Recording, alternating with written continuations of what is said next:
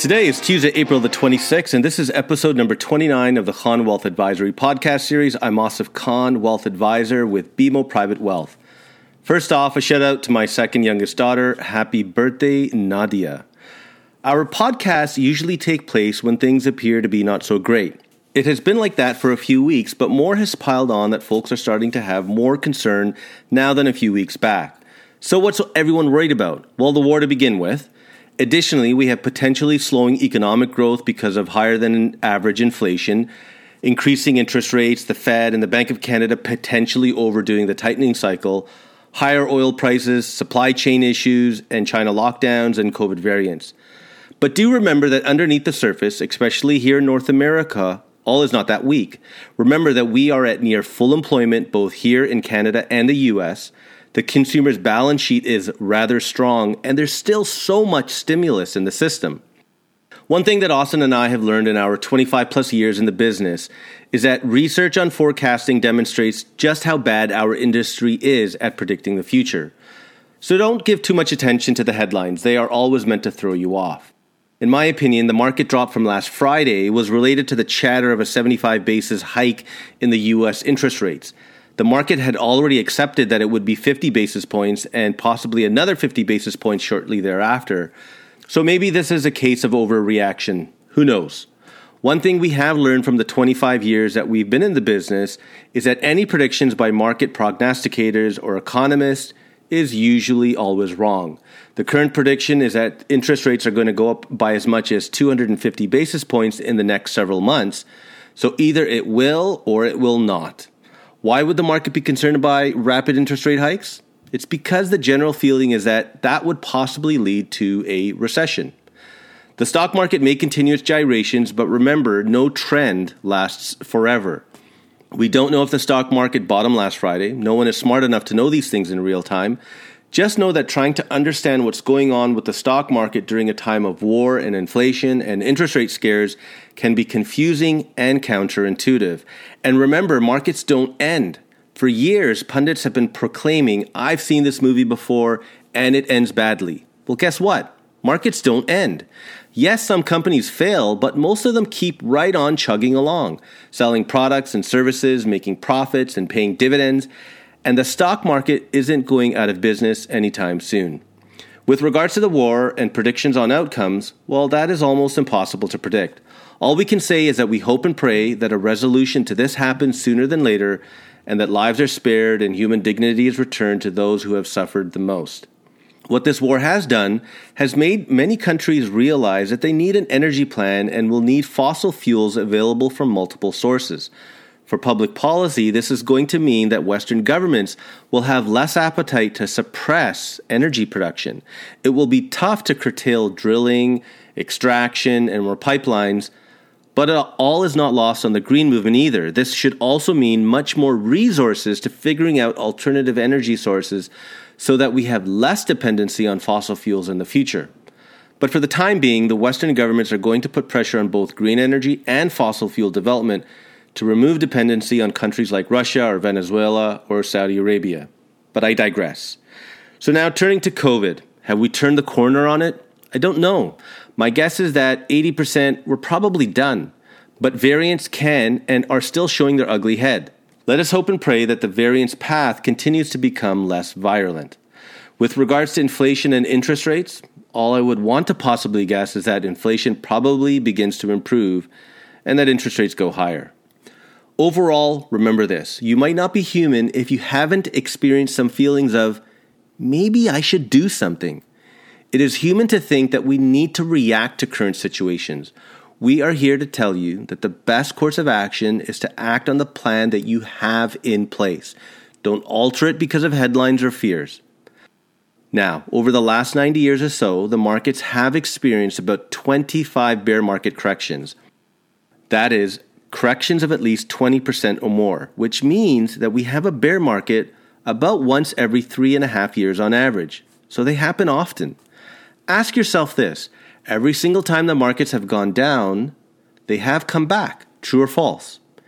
And every single time the markets have gone down and come back, they have gone on to set new highs. Again, true or false? And last, ask yourself this If everyone knows that markets are going to go down, come back, and go on to set new highs, why do so many people lose money in the stock market? It is simply because fear is a very powerful emotion and it makes us do things that perhaps we should not. The main point is that we act and we don't react. We do not suddenly change our investment policy because of current events. These current scares, too, shall pass. To provide some context and some recency, there have been four black swan events of the last 35 years or so. They seem to come out of nowhere and shake our core beliefs and understandings. What are these events?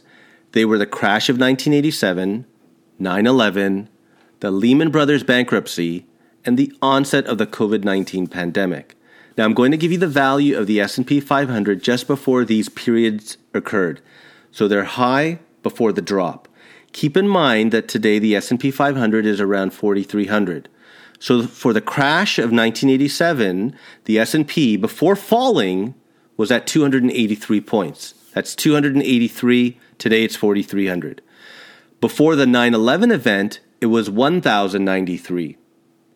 And just before the Lehman Brothers bankruptcy, it was 1252 and just prior to COVID-19, it was 3386. So again, today the S&P 500 is around 4300. Those numbers again, 283, 1093, 1252 and 3386. The point here is that even if you were the unlucky person to have invested at the high before the drop, by the next major market event you were ahead. Every one of those events was portrayed by the media as the end of the world. Life went on. The economy healed, as did the markets. Superior companies continue to grow and innovate, and they increase their earnings and their dividends over time. We don't try to ascertain that we know any of the outcomes from the current conditions we find ourselves in or how they may be similar or different from past events. But what we can conclude by stating is that the investment policy of a goal focused, plan driven, long term equity investor should be unaffected by any variable du jour. The moral is that we need to ride out bear markets. Yes, ships are safer in port, but ships are built to weather the storm. We will weather the storm by doing the following. One, we sit tight and avoid rash reactions. Two, we begin to buy selectively. Three, we take this opportunity to upgrade the quality of our portfolio. Four, we have a long term time horizon. Five, we make sure that your plan is on track. Six, we agree that you are holding the right mix of assets for your goals. Seven, we don't try to time the market. Eight, we set realistic expectations. Nine, we study the long term trend of the market. And 10, we remind ourselves that bear markets are followed by bull markets. To close out, here's a quote from Warren Buffett. He says, The most important quality for an investor is temperament, not intellect. And here's our corny dad joke What do you call a man without a body and a nose? Nobody knows. Thanks for listening today. Talk to you soon. Call us anytime with your questions or comments. My number is 416 725 9133, and Austin's is 416 709 7879. This is Asif Khan signing off. Be well and have a wonderful week.